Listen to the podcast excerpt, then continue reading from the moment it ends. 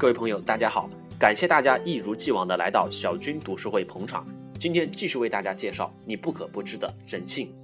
今天给大家讲世界的不公平。其实这个世界上从来不存在公平，或者说绝对的公。各位朋友，大家好！感谢大家来到小军读书会继续捧场。今天继续为大家分享你不可不知的人性。今天讲人性的求公平。在这个世界上，人人都要求公平，不平则鸣，甚至呀不平则反。这个世界上绝大多数的争执动乱都因为不公平，贫富差距、城乡差距、劳逸不均、分配不均，都是因为不公平。如果你教过学生，当过小学老师，也一定知道，如果你不公平，会造成多大的麻烦。今天先给大家讲个故事，在一个报社，然后呢，报社里有四四位主管，主编、副主编，这个采访主任、副主任。然后有一天呢。这个来了一个很有名的大师，叫做张大师，美其名曰是个美食家，是个画家。然后呢，他想在报社的报纸上啊刊登一个专栏采访，于是呢，请这个报社的这四大领导啊，这些上面的领导吃饭。但是呀，不知道什么原因，他单单落了其中一个，落下了一个副主编没有请。结果呢，事情可想而知。先给大家讲故事。一开始，在报社的办公室，副主编来到老孟的身边，拍拍他的肩膀说：“老孟，走啦，去吃大餐啦。”“吃什么大餐？”老孟转过头来不解的问。“张大师请客啊，圆明园耶。”“张大师，就是那位名画家兼美食家呀。”“我不认识张大师啊，他没请我呀。”老孟冷冷的说。“他没请你？哎呀。”这个时候，谢主编拍了一下自己的脖子，我忘了你啊，心调过来，又笑了。不管了，一块儿去，他非请你不可。采访主任、副主任都请了，哪有不请副主编的理由呢？走，准是他忘了。我我还是不去了吧，人家又没请我，我干嘛去呢？老孟翻翻手上的新闻稿，而且我这还有一篇专访，小曹刚交上来的，乱七八糟，我还得帮他改，走不开呢。这话倒让谢主编松了口气，顺水推舟地说：“哎，那也好，那就辛苦你了。办公室就你看着，大家也放心。”说完呢，转身去找这个林组长和宋副组长去了。找不到，出来才发现，哎呀，这几位领导已经早早在门外等候了。你们两个呀，馋！谢主编看到二人，笑了起来，一边追过去，一边骂：“走上圆明园吃大餐去喽！”他们跑得比谁都快。办公室四位主管一下子走了三个，记者都还没进来，就剩下副主编老孟一人在此。哼，他妈的，有什么好吃的？老孟心里骂，站起身，经过谢主编的桌子，翻翻扔在桌子上的请帖，大红请帖上摊着“圆明园大餐馆”三个大字。这位老孟早听说过，也是在自己报社里听说的。两三个月前啊，宫廷式的圆明园被告了，说他前面的雕梁画栋全是违章建筑，这个建管处呢限时拆除。那新闻本来很大，结果被谢主编给压了下来，只登了短短几行，所以老孟印象特别深刻。这是什么地方？老孟当时还问谢主编：“咱们老总常去的地方，全世界第一流的餐馆，一桌菜没十几万下不来。”谢主编接着形容了一大堆，那里的装潢有多豪华，那里的小姐多漂亮，多有气质，那里的餐具多考究，菜更不用说了，大概只有以前的宫廷皇帝才能吃得到的，怪不得去的全都是达官显贵，也怪不得搞违建那个违章建筑的事儿不了了之了。这种地方老孟没去过，在南方分社当这个报刊主编的时候啊，十几年。大新闻多半发生在北边，南边呢新闻少，饭局当然也少，就算有啊，也没那般排场啊。哎，算了吧，没这命吃。老孟暗骂着，一人呢悻悻地走进了这个员工的餐厅。上次老总、主编、组长、副组长大伙全去吃大餐了，怎么您没去呀？餐厅的老王居然哪壶不提不开提哪壶。害得一屋子的这个记者呀，呃，这个其他的职员啊，都盯着老孟看。老孟只好笑笑，没搭腔。他能说什么呢？哦，说人家都请了，就剩下自己没请。吃完饭，老孟回到办公室。这个时候，其他的记者都各就各位了。一摞新闻稿已经堆到老孟的桌上，等待审编。这么一大篇，谁写的？老孟举起其中一篇问：“哦，我写的。谢副主编交代我写长一点。”小马走了过来。写长一点，也犯不着写这么长啊！全登他，那还登不登别的新闻呢？老孟没好气的翻着稿子，小马笑嘻嘻的说：“是啊，那个张大师，他的话根本不怎么样，只是摆摆场而已。他送礼请客多，你干嘛跟我鬼扯这么多啊？”然后呢，老孟把稿子丢了过去，删。突然电话响了，接起来，先传来一阵喧哗，那边叮铃咣啷。然后呢，是宋副组长的声音：“嘿，孟头，我是小宋啊。”这个宋副组长在那边喊：“谢头啊和林头都醉了，叫我打电话问您张大师那篇专访上了没有？”“啊，上了，上了。”老孟应付道。就听那边小宋对着一群人叫：“上了，上了。”孟头说：“没问题。”又听见一个江北口音的人直喊：“谢了，谢了。”中间还夹着小姐唱歌的声音。大家都醉了，我送他们回家，恐怕就不回办公室了，麻烦您了。小宋又在那边喊着：“好了好了。”老孟没好气了，啪挂上了电话。真见小马，这个刚把这个分色打样的图片送了上来，好大的三幅图啊，足足占了三分之一的版面。谁的？张大师的。用得了这么多吗？主编已经排下去了。今天文艺版也没别的东西，小马摊摊手说：“笑话，我这就有一大篇。”老孟把小曹的稿子扔了出去，这篇这篇早该上了，连图片一起上。那那小马举着张大师的图，很为难的样子。等谢主编明天回来了再说，他今天醉了，不回来了。小马愣了一下，接着又笑，把图片抽走了，又把小曹的专访啊送到了排版组。排版组的王小姐居然又跑过来请示：“孟副总啊，张大师的新闻稿只上这么点儿，谢主编不是说他们都喝花酒去了，我做主，你还问这么多干什么呢？”老孟沉沉的吼了回去：“搞新闻总要有点良心啊，吃谁的就给谁登大一点。我们是这种人吗？我们也容不下这种事儿。行，就算老总下条子都不管用，听我的。”老总果然下条子了，为张大师加一篇专访，立即刊出。只是啊，那已经是第二天晚上了。据说当天下午啊，张大师的画展，在他的酒会上，人来的非常非常的少，大家都说没有看见消息。老孟那天托病没上班，倒是那天晚上接到了一个请帖。张大师派专人直接送到了老孟的家里面。哇，这请帖印的好漂亮哟！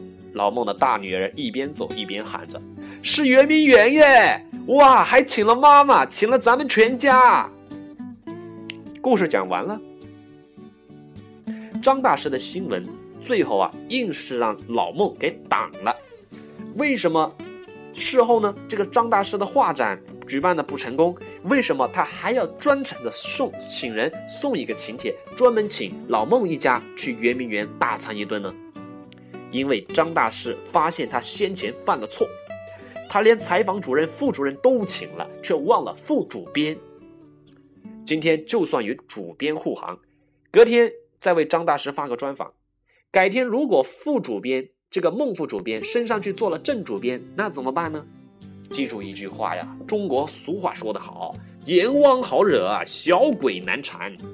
总经理交代下来要捧场的事儿，谁能保证新闻发出来？没有明捧暗贬，就算捧也有大捧小捧之分呐。你或许会想了，老总、主编、主任都去圆明园吃饭了，第二天新闻只见小小一块儿，他们回来呀，一定会埋怨老孟。那你这么想可就错了。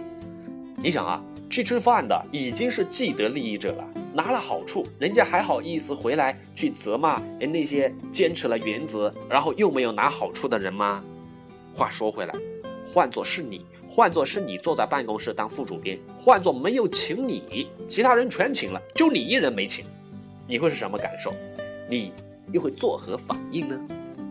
不知道大家有没有读过一个故事啊？二桃杀杀三士，讲的是啊，在这个春秋战国时期，齐景公手下有三员猛将。分别叫做公孙坚、古冶子和田开疆，他们呢自恃有功，谁的话都不听，很蛮横，而且啊相互结为异姓兄弟，朋比为奸，欺压百姓，还号称齐邦三杰。这个当时的宰相晏婴他就看不下去了，总得想个办法除掉他们。那有一天呢，他就想到这么一个办法：齐景公刚好赐宴宴请群臣，大家都到了，而且喝了半醉，很开心啊。这个时候，晏婴突然拿上来六个桃子，说这桃子是怎么怎么回事啊，从哪采来的，怎么怎么样？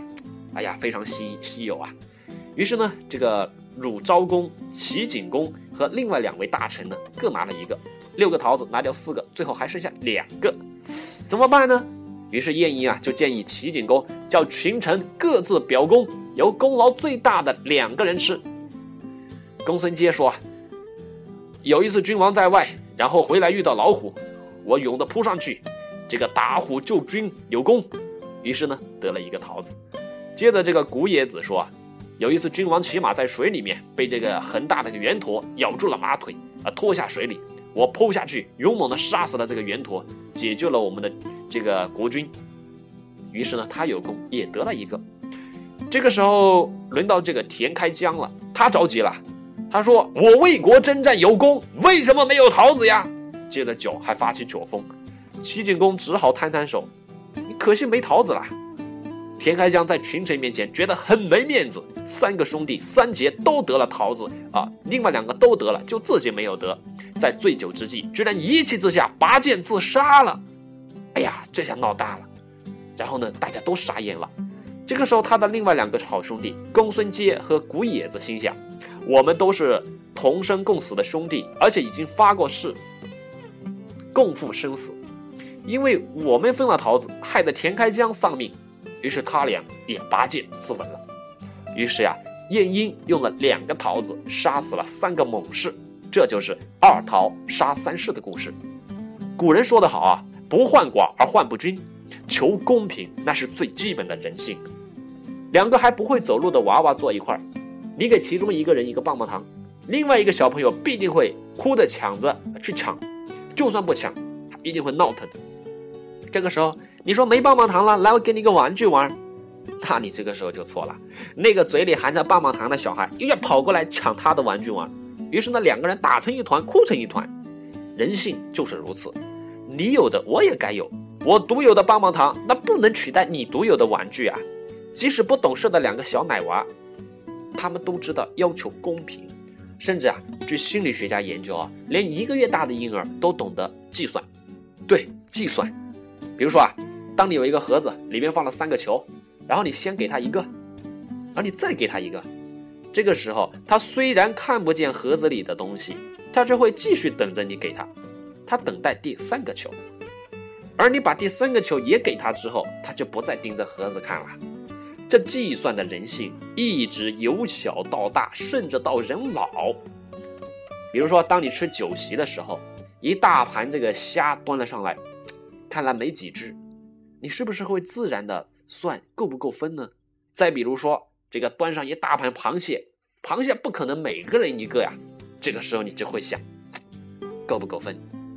当你吃这个铁板烧的时候，师傅手起刀落，咔嚓咔嚓咔嚓，把牛排呢切成一小块一小块，再炒一炒，分到众人面前的时候，每个人的盘子里边，你会自然不自然的看看左边，看看右边的盘子，看看别人分的是不是比我多。如果你明显的发现每个人都有八块，唯独你只有六块或只有七块，就算你不说，你心里是不是会不高兴呢？当这一个。灌溉满精华的时候，斯人独憔悴，就一发憔悴了。当人人皆有的时候，我独无，就愈显得不公平了。现在，让我们回到张大师请客的故事当中去，也回头看一看二桃杀三士的故事。请问你，如果只有一桃分给三个人当中的一个人，另外两个人会觉得受辱而自杀自杀吗？不会的。如果张大师只请了这个总经理和主编，而剩下这个副主编、这个呃采访主任等等其他几个高官也没有请，那老孟会至于火冒三丈如此反应吗？也当然不会。这就好像大家排队买票啊，好不容易轮到你了，啪，你刚要买呢，关门了，说票卖完了。哎呀，这个时候你会不会生气？你后面没有人了，就剩下你一个人了，好不容易排到这，就你没有，你肯定火来了。但是换一种场景，哎，假如你后面还有长长一排的人，你和大家都没了，这个时候你是不是也会好受一点点呢？但换一种场景，当票房里走出来一个人，他直接越过你，然后把票卖给了你后面的人，忽略了你，你又会怎么想呢？你会怒不可遏呀！对，这就是人性。人性呢，要求公平的时候，还有先看看别人有没有也在遭受着公平和不公平的待遇。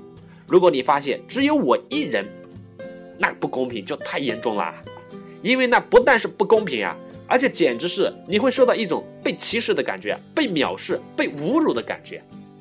所以呀，懂得了人性当中的这一点，你就应该知道很多东西是有限的。你又不得不分配的时候啊，你得找一个方法，找一个客观的、不可抗拒的理由。比如说资源有限、东西有限、名额有限的时候，又不够分的时候，你会怎么办？比如说啊，最好啊按年龄来分，按性别来分，按这个高的先得，或者说女士优先，或者说当年这个联合国排座位的时候，我们的这个中国的梅博士提出按体重来排座位。哎，这就是一种客观的一种因素在里面了，大家都没得说了。但如果把美国、日本排前面，把中国排后面，那我们肯定生气了。但是按体重来排，谁的代表体重这个比较高，谁坐前面，那大家都没话说，而且很好玩。事情就是如此。所以作为主持者，作为领导，或者说作为这个主办方，你得考虑好这些方面和因素。有的时候啊，实在不好分，你甚至可以把东西扔出去，让大伙抢。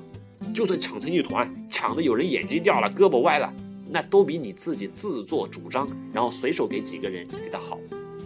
连摸彩票都是如此呀。假使你带大家来摸，然后呢，在这个箱子里面，然后除了看彩箱，你还要更注意往上摸，也有往下摸，往中间摸，也往旁边摸，那样看起来才相对公平。因为有些人的票在上面，有些人的票在下面。你要是光摸上面，人家就会想你是不是知道某些人在上面，而我的在下面，你不摸我的票啊？所以啊，人都要求公平，不平则鸣，甚至啊不平则反。这个世界上绝大多数的争执动乱都是因为不公平造成的，贫富差距、城乡差距、劳逸不均、分配不均都是不公平，甚至家里的争执啊也常常因为不公平而起。多少家祸，多少国乱，都是因为不公平而来。所以说啊，当你在家里面当爸爸或妈妈的时候，你只有两只鸡腿，却有三个孩子的时候，最好的办法怎么办呢？跑去厨房拿刀把鸡腿切成一小块一小块，然后再把鸡腿完完整整的端上来让大家分。所以，当你有四颗糖却有三个小孩的时候，最好先把一颗糖塞进你自己的嘴巴里面或藏起来，再一人一颗分，以此公平啊。你千万别说啊！哎呀，大毛乖，多分一颗。所以，当你活着的时候，最好别分财产给子女。如果说非分不可，则要平均分配。你甚至不能口头说死了之后打算你应该怎么怎么分，因为只要你表现出一点点的偏心或一点点的不公平，你就可能立刻伤害了彼此间的亲情和孩子们之间的亲情。你尤其不可说，哎呀，某某子女比较穷。啊，我死后呢，可以多分一点给他，除非你的孩子出奇的懂事儿明理，否则啊，必有人抱怨。问题是呀，你想多分的那个子女，比较穷的那一个，现在是不是比较孝顺你，又多照顾了你，多付出了呢？结果啊，只要你把这个话说出去了，你还没死，家还没分呢，有些子女可能已经弃你而去了。道理很简单啊，你偏心，心里不平嘛。即使死后才宣布遗嘱。到时候你啥都不知道了，你也应该为孩子们着想啊！你想想，最不公平、最不会造成争执的分配方法应该是什么样子的？除非你希望看到自己的子女在你的棺材前吵架，或是从你死后他们再也彼此老死不相往来。你也要知道，人们要求公平的情绪可以用不同的方式来呈现。比如说啊，你是公司的主管，然后呢，这个仓库人员来到你办公室跟你闹别扭，你会发现，他明着是说这个工作分配的问题，其实他心里可能会想，哎呀，仓库那边热的要死，连风扇都没有，结果一踏进办公室，你们这边呢，却发现大家都在吹空调、吹冷气，他心里不公平啊。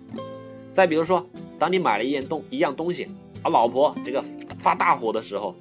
你除了向他解释这玩意儿、这东西有多么的好处、多方便，你也得想想，他是不是心里也想买某样东西，而却总舍不得买，没有买，而你又买了你自己喜欢的东西，造此造成不公平。